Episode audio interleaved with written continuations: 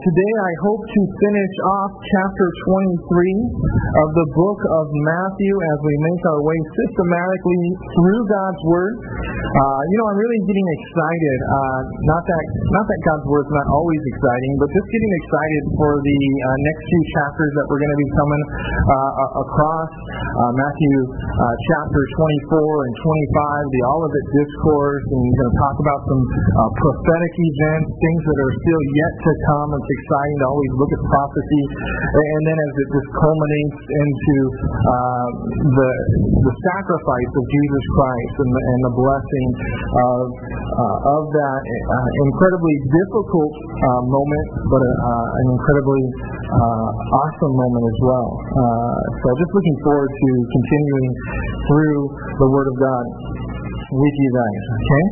All right. And I do want to encourage you guys. You know, uh, one of the blessings of, of kind of going systematically is you pretty much know where I'm going to teach next week. So uh, I want to encourage you guys to be reading ahead uh, and praying and asking God, God, what are you showing to me? And, and that way, when we meet together on Sunday mornings, it's not so much a, a revelation of something new, but it's a confirmation of, of something that God's already been ministering to your heart. So I want to encourage you guys to be reading ahead through the week if you don't already.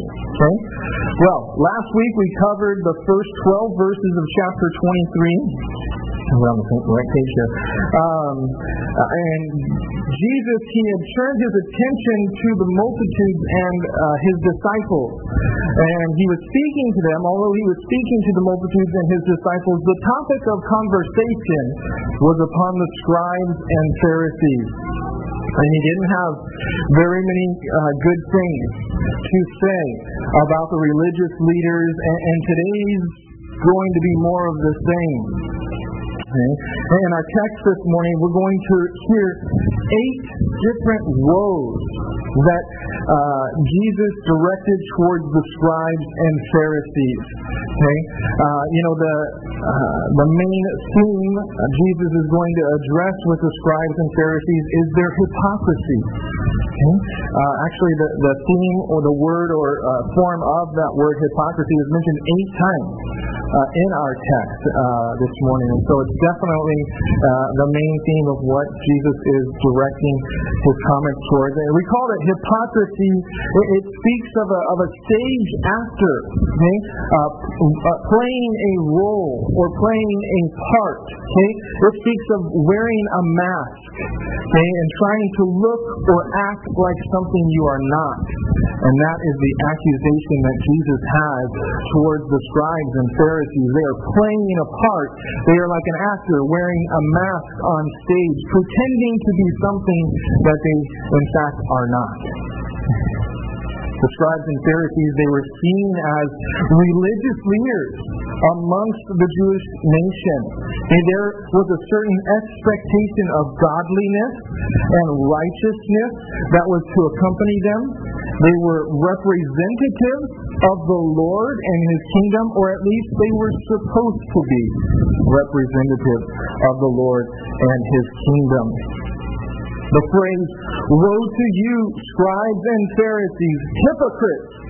was mentioned seven times in this morning's portion, the same phrase over and over and over again in verse 13 and verse 14 and verse 15 and verse 23 and verse 25 and again finally in verse 27 he says this same phrase woe to you scribes and pharisees hypocrites and then he says for you do and he, and he gives examples of their hypocrisy you know, the, the word woe is a word that can be used in connection to judgment. Okay?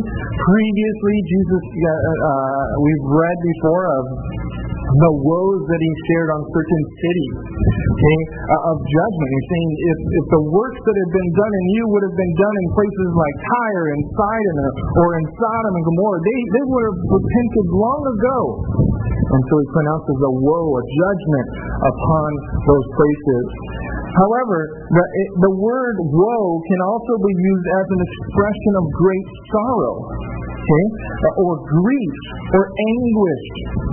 And I think that both of these could be what Jesus was expressing in his words to these religious leaders. And so we're going to get into the text here. Instead of trying to read the whole entire 13 all the way through 39, I thought we would just start with the opening verse just to get us going. We stand as we read the opening verse. We're going to go woe by woe and see um, see what the Lord was saying and what He's saying to us today as well. So, just one verse to start us off Matthew chapter 23, verse 13. Jesus, continuing to speak, He says, But woe to you, scribes and Pharisees, hypocrites! For you set up the kingdom of heaven against men. For you neither go in yourselves, nor do you allow those who are entering to go in. Let's pray. Father, we do pray that you would open up our hearts and open up our minds, our ears to receive all that you have for us this morning. Lord, we thank you for your presence here. Lord, I know that you're here within us uh, as we were worshiping. Lord, just uh, blessed to have you here. And we pray that you continue to minister to our hearts through the teaching of your word. Lord, I pray that your word would go forth.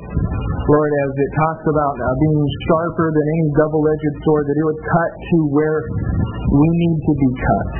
Lord, that it would uh, do the necessary work that you desire for it to do in our lives. Father, we pray that we would uh, understand not only uh, intellectually of what's going on here, but Lord, that we would make application into our own lives.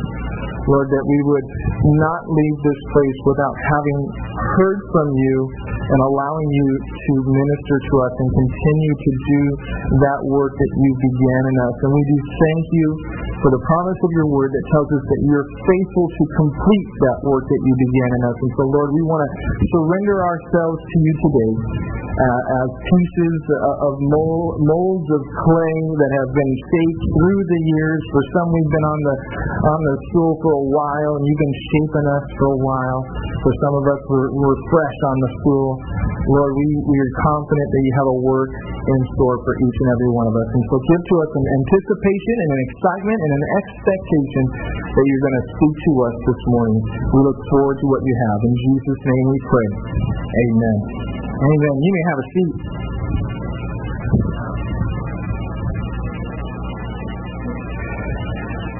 And so what we'll do is we will look at each of these woes and we'll highlight basically the overall um, context, the overall theme or idea of Jesus' accusation. Okay, we'll look to see how it might apply to us today uh, as well. And so, uh, looking here at this first woe that Jesus proclaims towards the scribes and Pharisees, it involves access to the kingdom of heaven. Okay? The Jesus declared that the scribes and Pharisees, they shut up the kingdom of heaven against men. They prevented people from entering into the kingdom of heaven. How did they do this? How did they prevent people from entering the kingdom of heaven? Well, Luke chapter 11, verse 52 tells us that the, the lawyers, uh, which were among the Pharisees and with the scribes, they were uh, experts in the Mosaic law. These lawyers had taken away the key of knowledge. We might want to ask ourselves, what's the key of knowledge? Uh, you know, the scribes and Pharisees, they were keepers of the Word of God. They were entrusted, uh, the scribes, with, with copying uh, the scrolls and, and making available the Word of God to the people. They were given the responsibility of properly instructing people in the Word of God.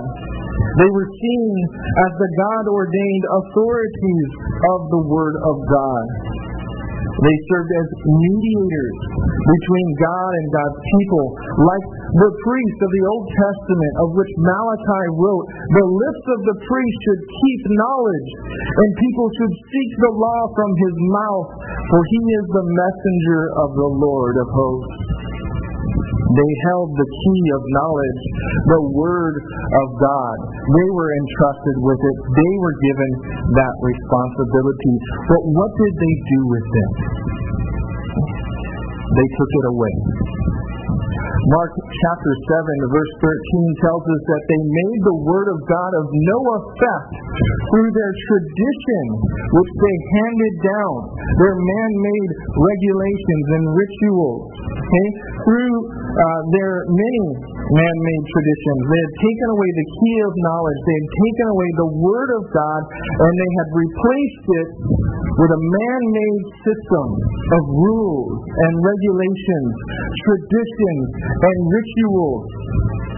Because they emphasize their man made traditions over the Word of God, Jesus accurately declared they neither go in themselves nor allow others to enter in through, uh, though they try the traditions, these rules and regulations were like roadblocks. They were like detours that led people away from the kingdom of heaven rather than leading them into the kingdom of heaven. So each of these woes, each, each of these pronouncements of woe, as I mentioned, I believe there's something that we can learn from as well. From this woe, we realize the fact that what we do and what we say has the potential to hinder people from knowing God or facilitating people to know God. What we do, our words, our deeds, they can either push people away from God or they can encourage a, a desire, an appetite for God, to know God. And so I think the, uh, the application for us is a, is a simple one. Well, let us be a, a, people that, with both our words and our actions, we incite people, uh, in, in people a desire for God and for the things of God. Sometimes you may have come across some Christians that just are like that. They're very attractive their, their walk with the Lord, the, the things that they say. It, you see that and you're like, I want that. Okay? I don't know, you know, as non-believers, oftentimes you've heard the people say, I saw this person, I saw the way they lived their life, and I didn't know what it was, but I wanted it. And, and that's what it is here. Okay? This idea of our words and our deeds encouraging people to enter into the kingdom of heaven, to have a desire and appetite. These scribes and Pharisees, hey, their words and their deeds, it pushed people away from the kingdom of heaven. And we don't want to do that. We don't want people to look at our life and say, I don't want anything to do with that. If that's what, what walking with the Lord is all about, or if that's what Christianity is all about, you know, I, I don't want it. And so we realize the impact our words and our deeds can have. And I want to encourage us to be people that are encouraging people to be excited about the Lord and the things of the Lord. Let's look at this next row, verse 14. Jesus continues, He says, Woe to you, scribes and Pharisees, hypocrites! For you devour widows' houses, and for a pretense make long prayers. Therefore you will receive greater condemnation. This second woe uh, Jesus spoke uh, concerning the scribes and Pharisees' treatment of the vulnerable. Okay? Now I know some of your Bibles don't have a verse 14 in them. Okay? Some of you are kind of looking around like this. Okay? I, I know that some of your Bibles don't have verse 14, and if you look in the footnotes or in the cross-reference section of a lot of your Bibles that have that, you'll probably see something that says, some of these manuscripts have uh, uh, this verse in it. Okay, and, and, we've covered this before previously in Bible studies uh, Sunday morning in detail uh, about why some Bible translations have certain verses and while others, uh, certain others don't. And so we won't go into the details. Uh, but basically, the basic idea here is that um, a Bible that may not have verse 14 in it is based upon uh, the manuscripts that the translation comes from. And so some of the manuscripts don't have verse 14 in it. Okay? We do know Jesus did say this statement. Okay? Uh, this the, the question is whether or not he said it here in this immediate context. Uh, the Bibles that do not have verse 14 of Matthew chapter 23 still have within them Mark chapter 12 verse 40 and Luke chapter 20 verse 47 that describe the very same allegations that that Jesus shares here in verse 14 of Matthew 23. And so it's not a matter of Jesus really didn't say this. It's just a matter of some manuscripts say, now he didn't say it in this context. Okay? But some of them say, yes, he did say it here. So uh, well, let's look at what Jesus did say. Okay? When Jesus said they devour widows' houses, he was accusing them of taking advantage of widows in their time of need. You know, the law of Moses specifically spoke out against such practices. In Exodus chapter 22, verses 22 through 24, the Lord spoke through Moses a very severe warning about any that would afflict a widow or fatherless child. He wrote, If you afflict them in any way and they cry out excuse me, they cry at all to me, I will surely hear their cry, and my wrath will become hot, and I will kill you with the sword. Your wives shall be widows, and your children fatherless. A very severe warning of consequences to come for those that would uh, afflict the widows or the orphan, the fatherless. Evidently, these scribes and Pharisees didn't believe God's word, or they just simply didn't fear God's hand against them, for they did exactly what they were instructed not to do. It seems that they would come and they would offer long winded prayers as a show of their zeal and piety, and they, then they would ask widows to make charitable donations towards the ministry. Presumably, obviously, uh, skill gains, we'll say, uh, lining their pockets. Instead of praying for the widows, these men were preying on the widows. They didn't seek to care for these widows in their time of need. They wanted to rip them off. Unfortunately, this is something that happens still today. You know, the elderly are often taken advantage of and swindled by smooth talkers that promise all sorts of blessings or returns upon their investments. Elderly people have been robbed of their entire life savings by hypocrites and swindlers, and it's a terrible thing that happens. Jesus said that they will receive greater condemnation for this type of behavior. Luke 12 actually explains a situation where a servant that knew his master's will and did not do it, that how he will be beaten with many stripes. But a servant that did not know, yet did things deserving of stripes, shall be beaten with few.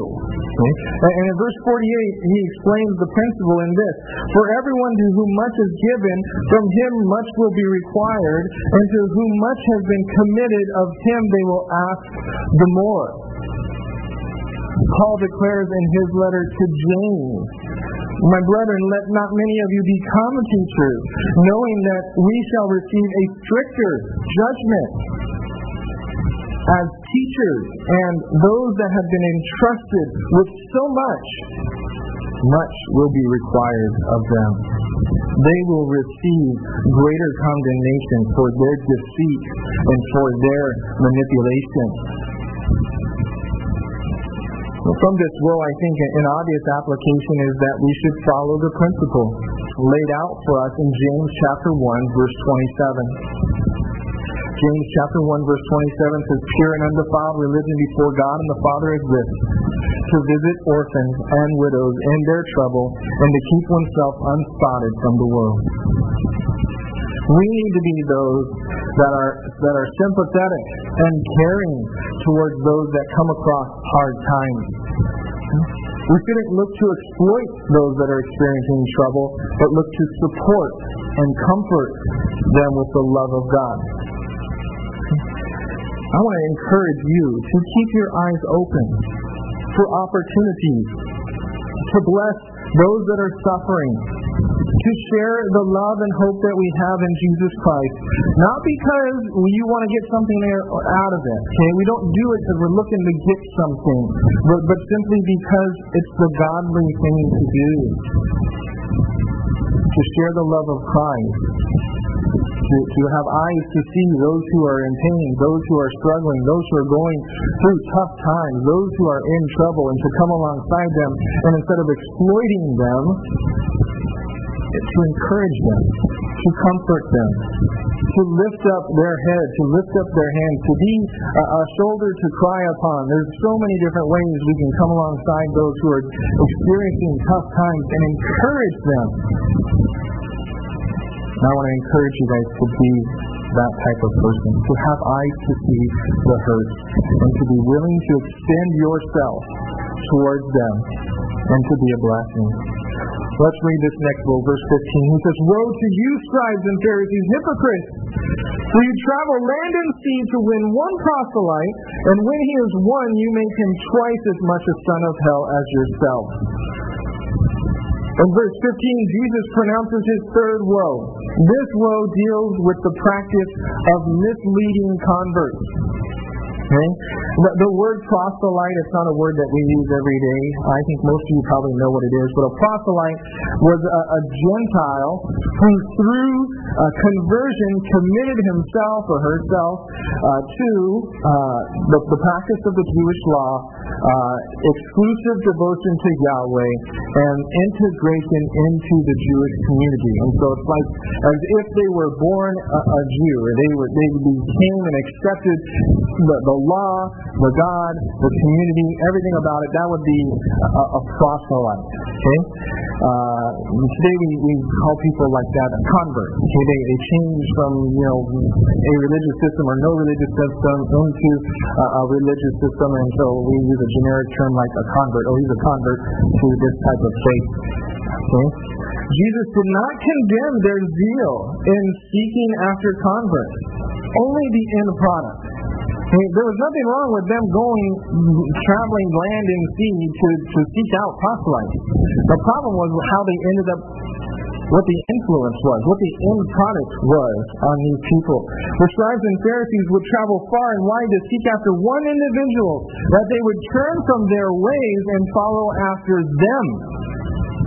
You see, and, and therein lied the problem. They taught the people to follow in their own ways rather than in the ways of God. We discipled people into following their traditions and uh, of man and made them uh, commit to the strictest adherence to their rules and rituals. And the end product was that they became twice as bad as the scribes and Pharisees. You know, they often say like a, a, the pupil surpasses the teacher. When you give, uh, you're discipling someone, they, they grab hold of something, they can often go even further than you. And that's a good thing in the right context.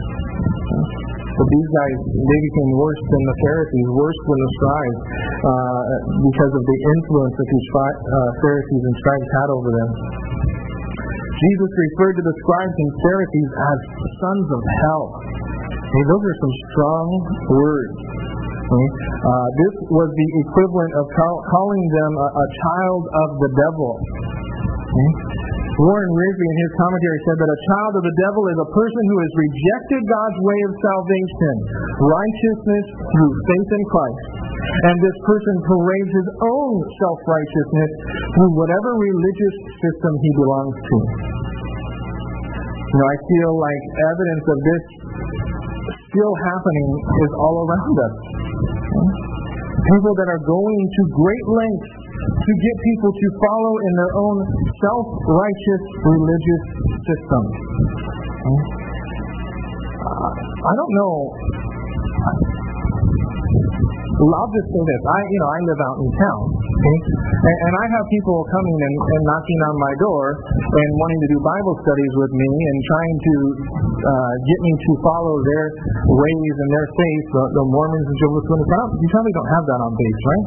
Uh, so you don't have to worry about that. Maybe if you live out in town, though, you may have had that happen. And I believe we see that this very thing exemplified prominently today through the Mormons and Jehovah's Witnesses. Most would describe them as courageous and zealous messengers. The problem, however, is that they have a false message.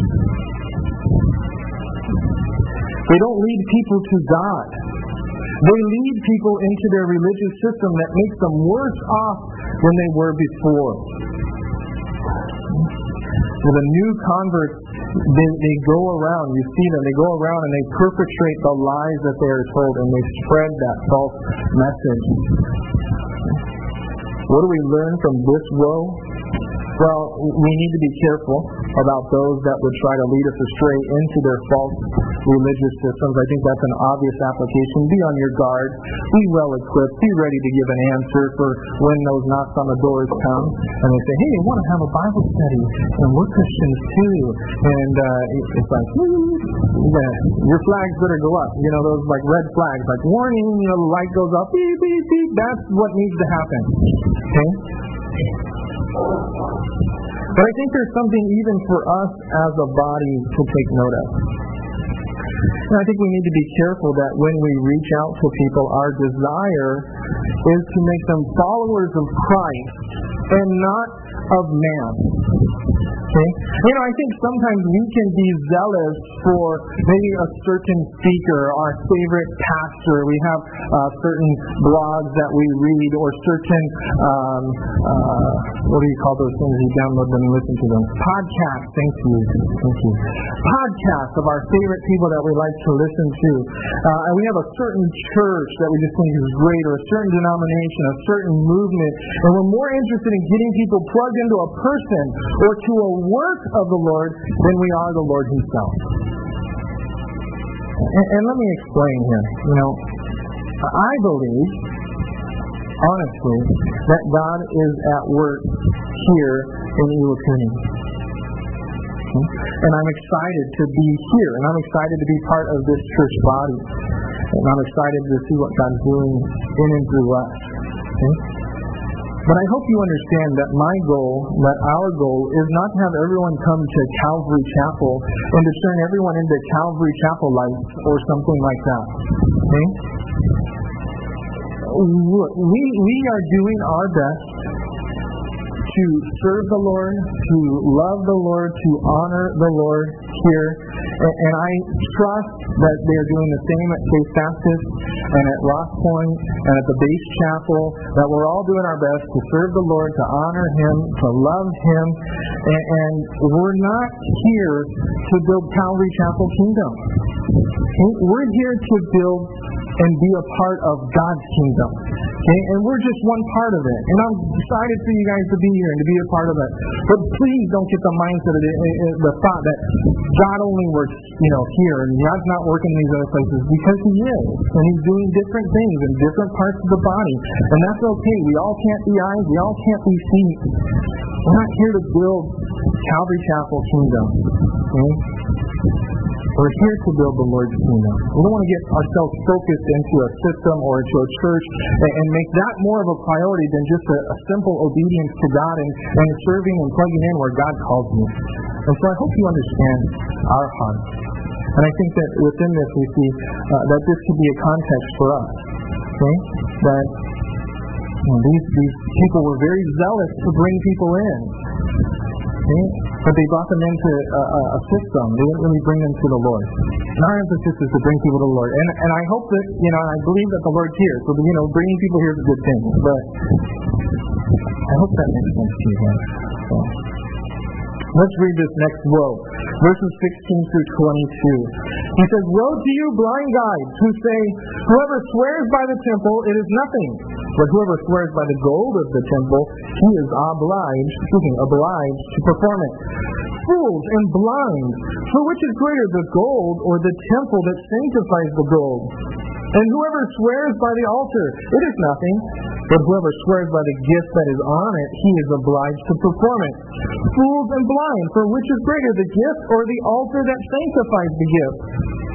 Therefore, he who swears by the altar swears by it and by all things on it. He who swears by the temple swears by it and by him who dwells in it. And he who swears by heaven swears by the throne of God and by him who sits on it. This fourth woe deals with the scribes and Pharisees' false and deceptive oaths that they would make. Jesus gave two different examples of how they used false and deceptive oaths that didn't make any sense at all. He spoke of how they would swear by the temple, or they would swear by the altar, and that it didn't mean anything. They didn't have to keep it if they swore by the temple or swore by the altar. It was basically a way to, to make a promise, but not to have to keep it. Okay? You know, like when we did when we were kids, we, we would make a promise, but we would keep our fingers crossed behind our back, right? Okay? And, and our thinking was that because we did this, because we had our fingers crossed, that the promise that we made, it was not a binding promise. We didn't have to keep the promise because we had crossed it. You know, it's like, I crossed my finger. I could I could say whatever I want as long as I have my fingers crossed. And, and that was the mindset. That was the game that, that these guys had had built. Okay? You know, I'm a bit embarrassed to say this, but growing up as a kid, my friends and I, we had uh, created our own little oath system for us. Okay? Uh, you know, I do want to say, keep in mind that I didn't grow up going to church. I didn't grow up going, uh, knowing the Lord. But I did have one friend that was a, a church attendee, okay, and he used to tell us that if we swear to God, okay, which I, I know is wrong. I'm not trying to advocate that. But if we swear to God that it had to be the truth, you know, that no matter what you're saying, you swear to God? Yeah. Okay, that's for sure.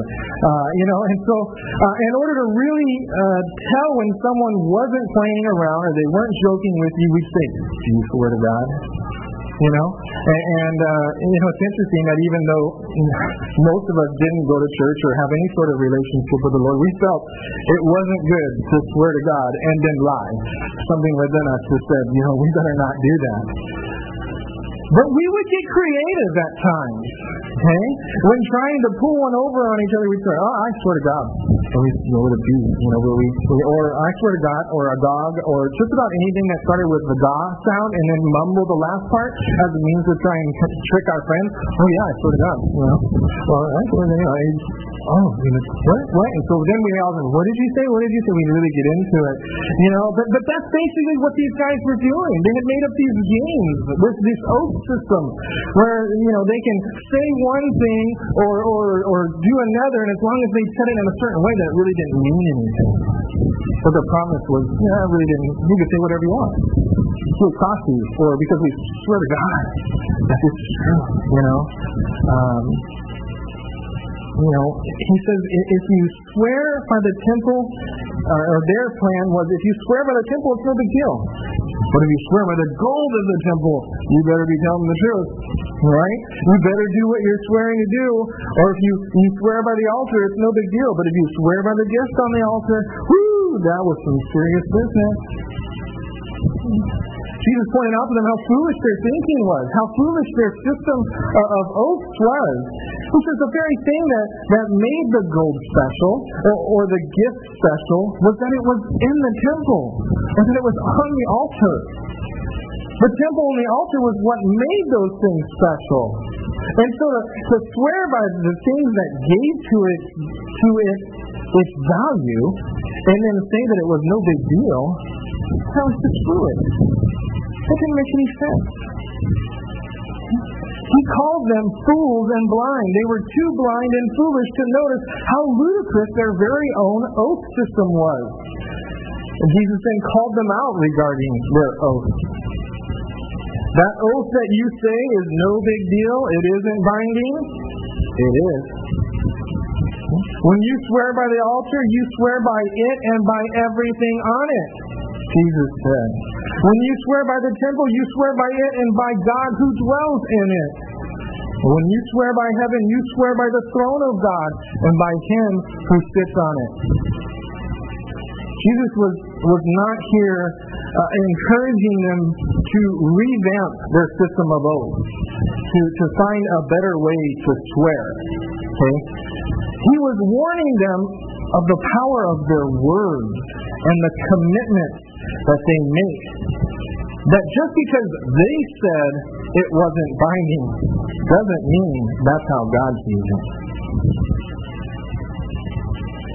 This woe leads us to follow the instruction Jesus gave during the Sermon on the Mount. It's the application that we learn from this. It's in Matthew chapter 5. Regarding oath, specifically, Jesus said this in Matthew 5, verse 34 through 37. He said, Do not swear at all neither by heaven, for it is God's throne, nor by earth, for it is it is his footstool, nor by Jerusalem, for it is the city of the great king, nor shall you swear by your head, because you cannot make one hair white or black.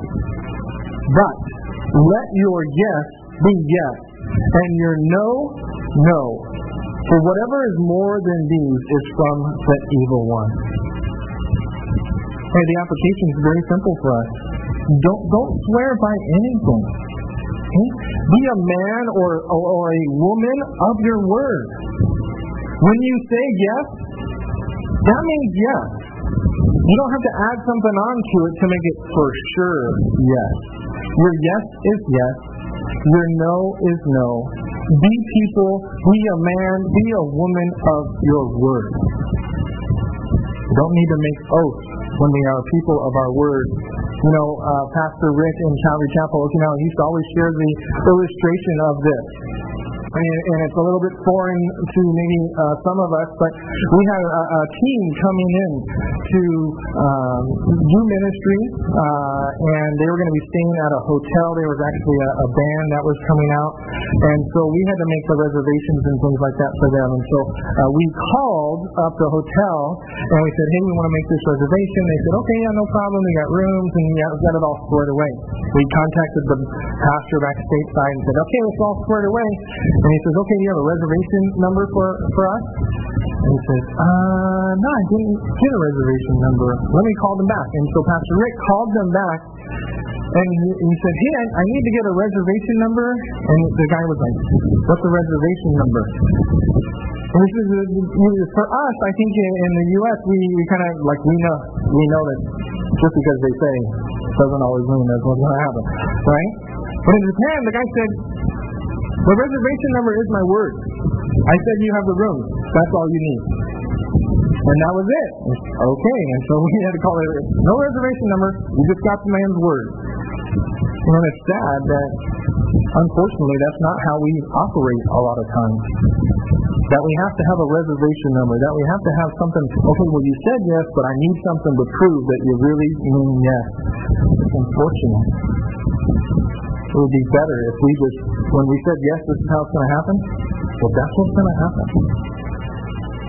Let's look at this next woe, verses 23 through 24. He says, Woe you, scribes and Pharisees, hypocrites! You pay tithe of mint and anise and cumin and have neglected the weightier matters of the law, justice and mercy and faith. These you ought to have done without leaving the others undone. Blind guides who strain out a gnat and swallow a camel. The fifth woe Jesus proclaimed against the scribes and Pharisees involved their approach of majoring on the minors. Hmm? Jesus brought up the tithe. Okay? The tithe is something that actually predates even the law of Moses. And the, the Pharisees felt like they had mastered what it meant to tithe. Okay? To tithe means to give one tenth of your uh, harvest of the land and of the livestock, and you would present it as holy to the Lord, separated unto Him. And although we, we see examples of it before the law, even uh, in the life of Abraham and Jacob, it was also part of the law. Leviticus and uh, spoke about the tithe and gave uh, uh, rules regarding the tithe. And the scribes and Pharisees, they were so meticulous in their tithe that they would even measure out the smallest spices and seeds and tithe them to the Lord. You know, again, it's interesting. Jesus does not condemn their efforts of tithing, even the smallest amount of produce, but rather their lack of attention on the weightier things, hmm, the more important things. Jesus said they neglected important things like justice and mercy and faith. These things were major issues. These are pillars of God's kingdom. And they neglected them. They altogether threw them out, focusing so much upon the minors. These scribes and Pharisees so focused on these minute little things, they paid no attention to the major things. You know, obeying minute details and rules is not a replacement or a substitute for doing the major things. Know, I, I think it's a matter of priorities, keeping them properly aligned. You know, and I, I fear that sometimes people can think this way even today. They can think, well, you know, I'm tithing every week, and so, you know, I don't need to worry about doing anything else for the Lord. Uh, they think that uh, some that uh, by obeying uh, certain rules or details it gives them a free pass and not to have to really live for the Lord and say, well, I'm doing my part, you know, and on Sundays I go and I worship, and then I tithe, it, you know, so that's good enough. And I just live my life the way I want to live my life the other six days a week. That's not right. Well, we need to be careful about that. You know, that, that, I think that often happens, this idea of majoring on the minors, it often happens with people that become legalistic. Hmm? Those that are legalistic, they pay tons of attention to the details, but they can oftentimes be blind to the great principles Legalistic people will place all sorts of heavy burdens and pressure upon people to keep the finer details, but miss the fact that Jesus himself said that his burden was light. We can be so quick to judge and condemn their fellow brother or sister in the Lord, but Paul tells us that there is no condemnation to those who are in Christ Jesus. Jesus gave what, what certainly was meant to be an exaggeration of, of just how foolish their behavior looked to the Lord. He depicted them as straining out a gnat, which was an unclean insect. Okay, they weren't supposed to eat gnats. Okay. But swallowing an unclean camel, the, the largest of the unknown animals that was in that land and in that area. They'd swallow a whole camel, but they would strain out a gnat. It was absurd. It was absurd to think it, the, the picture that it presents. You know, they have you know some kind of cloth or filter, and they're straining their soup or their wine or their drink, making sure that not little tiny gnats don't get in there, so I don't inadvertently eat them. But at the same time, they're swallowing camel full. It's ridiculous. And that's what he's saying. You guys look so ridiculous. It looks so absurd what you're doing. It's so foolish. Just as paying tithe on mint and, and cumin and these spices, it was absurd when they neglected to be mindful of justice and mercy and faith.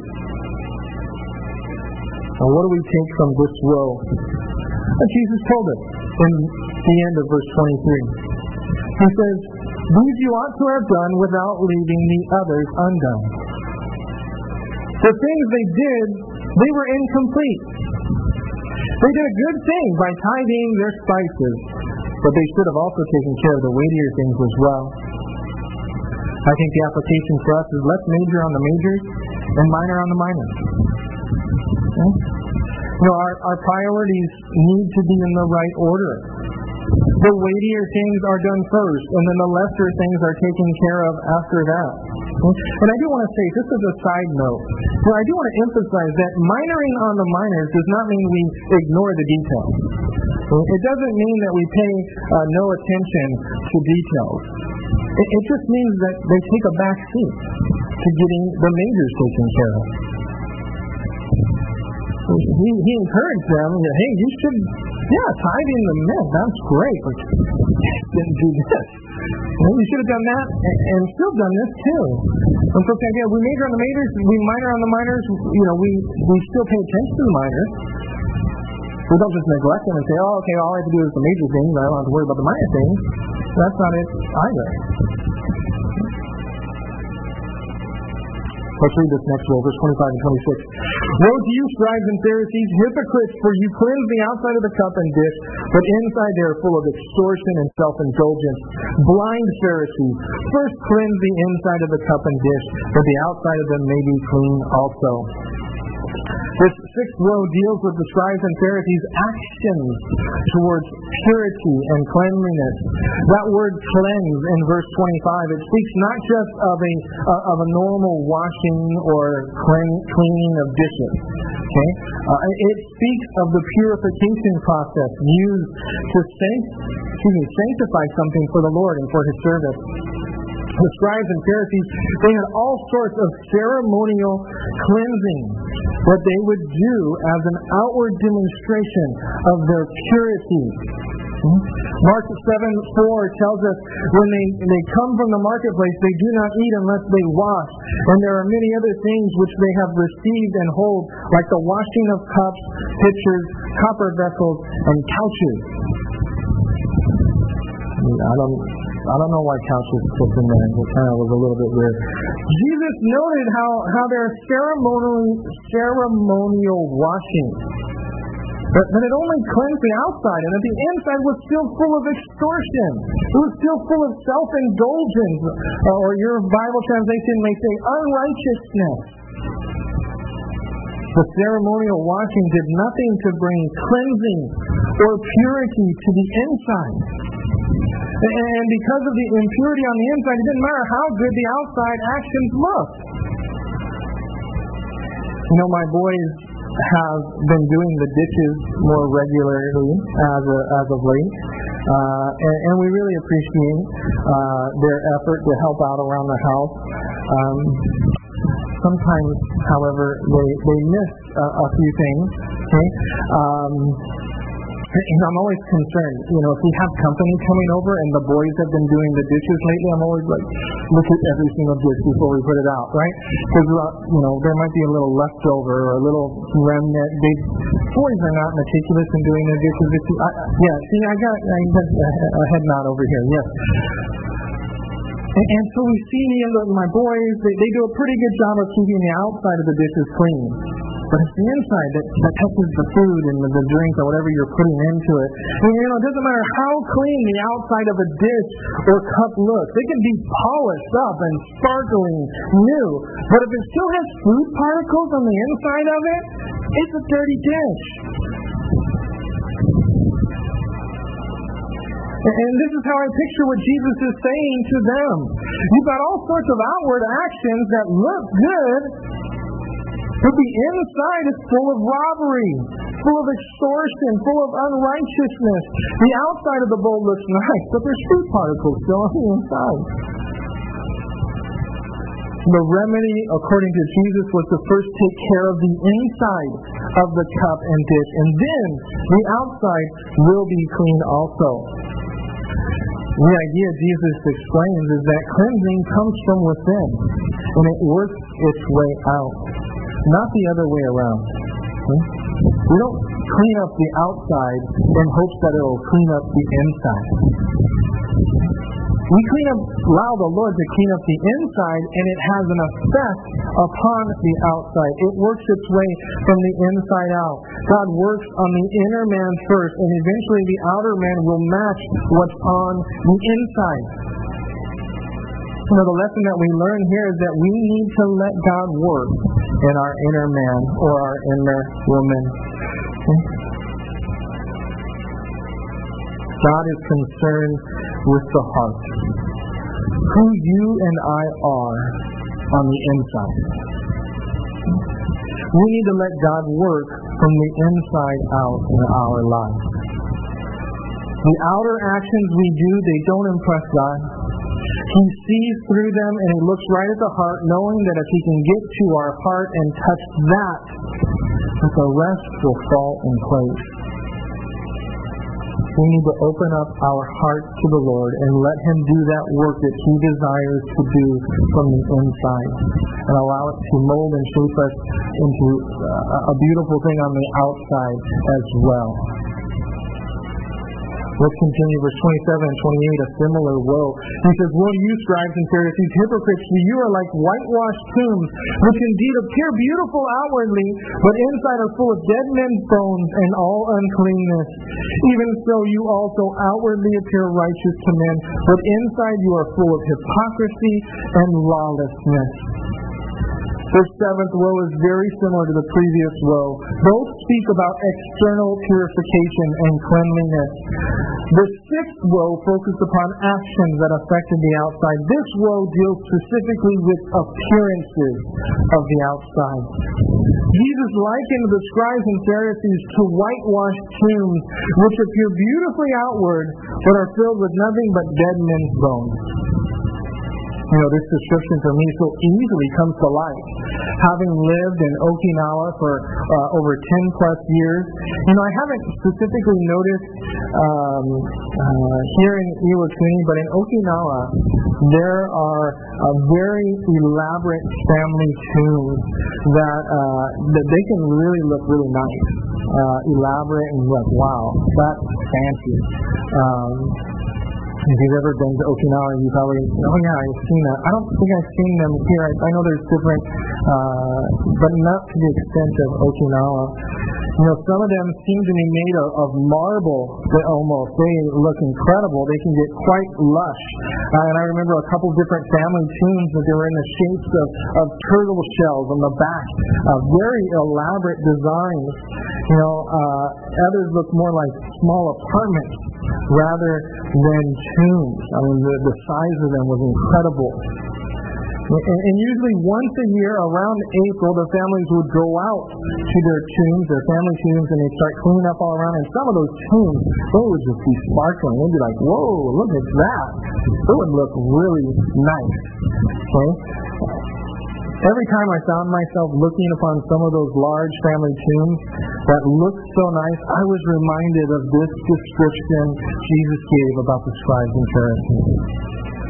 They look real nice on the outside, but they are dead on the inside. Jesus said that they outwardly appeared righteous to men. Recall that Jesus told us at the beginning of the chapter, chapter of 23, uh, we covered it last week, that they did all of their works to be seen by men. Okay? Uh, they wanted to have the appearance of righteousness to the people. And again, God saw through their outward appearances and saw what was on the inside hypocrisy and lawlessness. They were filled with hypocrisy. They were pretending to be something they were not. They pretended to be zealous of, uh, for the law of the Lord, when in reality they were filled with lawlessness. Uh, something that I think something that we can take away from this world is a very simple lesson, and that's just to be you. Okay? We don't need to pretend to be something that we're not. We don't need to pretend to be more spiritual than we really are. Stop pretending. Be real with yourself and be real with others. Now, now don't be complacent or satisfied with being less than what God has called you to be. But, but don't try to be something God hasn't called you to be at the same time. Be who you are. Be who God called you to be. That's what God asks of us. We don't need to pretend to be something else or someone else. Be you. Don't be phony. Hmm? Don't be a hypocrite. Verse 29 through 36 is last woe. I'm out of time here. Woe to you, scribes and Pharisees, hypocrites, because you build the tombs of the prophets and adorn the monuments of the righteous, and say, If we had lived in the days of our fathers, we would not have been partakers with them in the blood of the prophets. Therefore you are witnesses against yourselves that you are sons of those who murdered the prophets. Fill up then the measure of your father's guilt. Serpents, brood of vipers, how can you escape the condemnation of hell? Therefore, indeed, I send you prophets, wise men, and scribes. Some of them you will kill and crucify, and some of them you will scourge in your synagogues and persecute from city to city that on you may come all the righteous blood shed on the earth, from the blood of righteous Abel to the blood of Zechariah, son of Berechiah, whom you murdered between the temple and the altar. Assuredly, I say to you, all these things will come upon this generation. This final woe pronounced against the scribes and Pharisees speaks of their treatment of the men of God that were sent to them. God had sent prophets throughout the history of Israel to help lead and guide them in the ways of the Lord, but oftentimes the people would not listen. They would not heed the voice of the prophets. Sometimes they would even stone and kill the prophets that God sent to them. These scribes and Pharisees, they were people that made great monuments out of the tombs of the prophets. They celebrated the prophets and seemed to, to honor them in their sacrifice.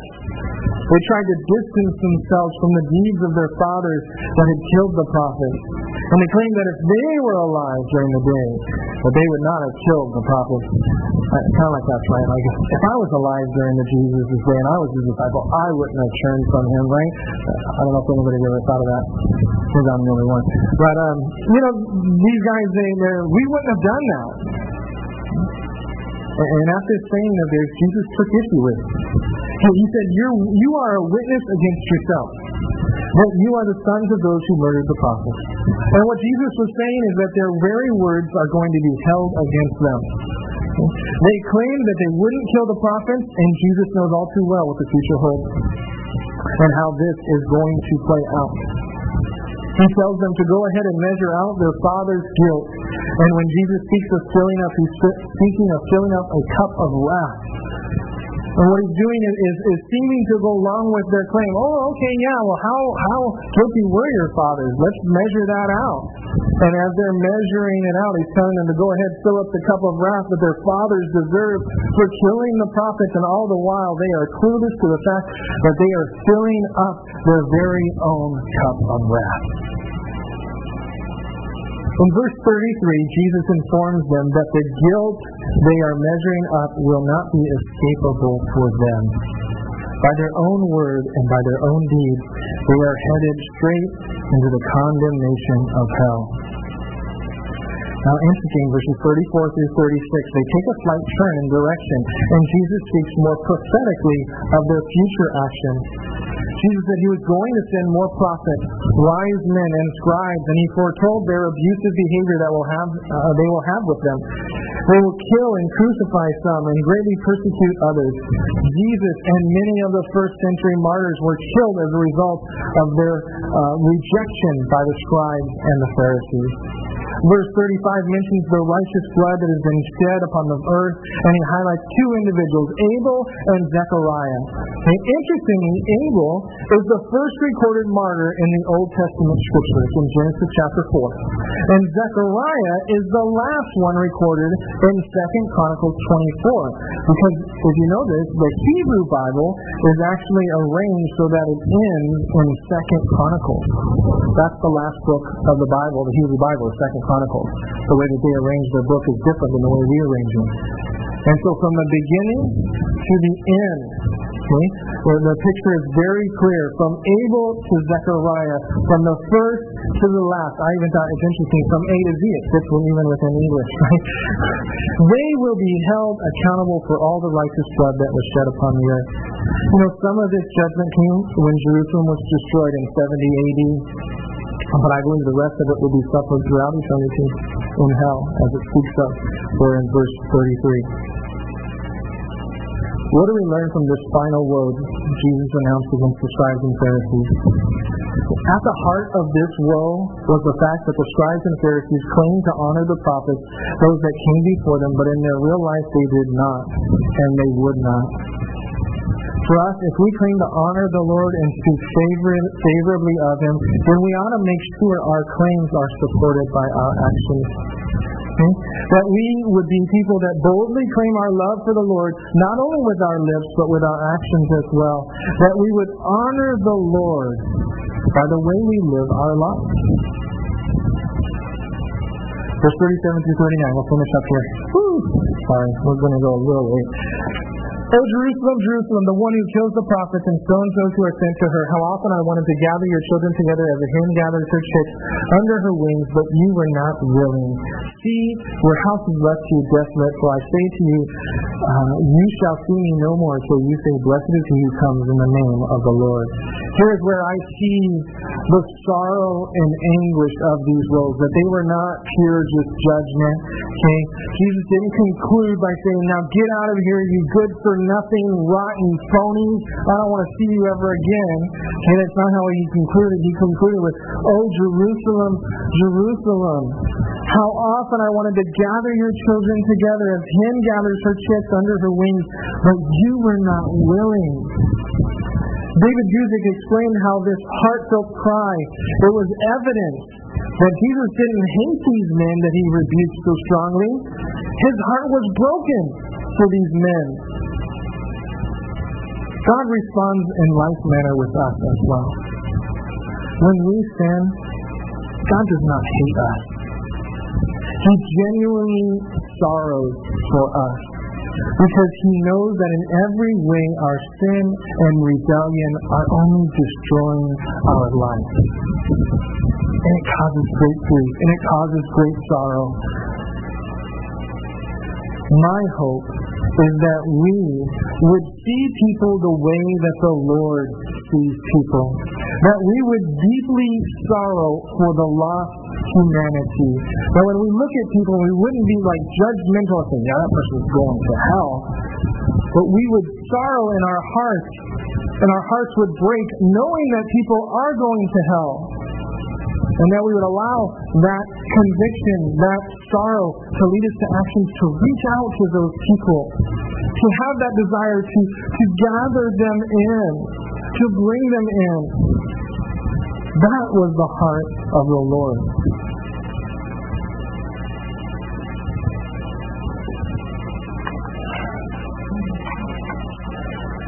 Uh, that's the picture. Okay, the, the hen gathering her chicks under her wings. The safety and comfort felt by the chicks in the wings of their mother is like the safety and comfort that we feel in the wings of the Lord.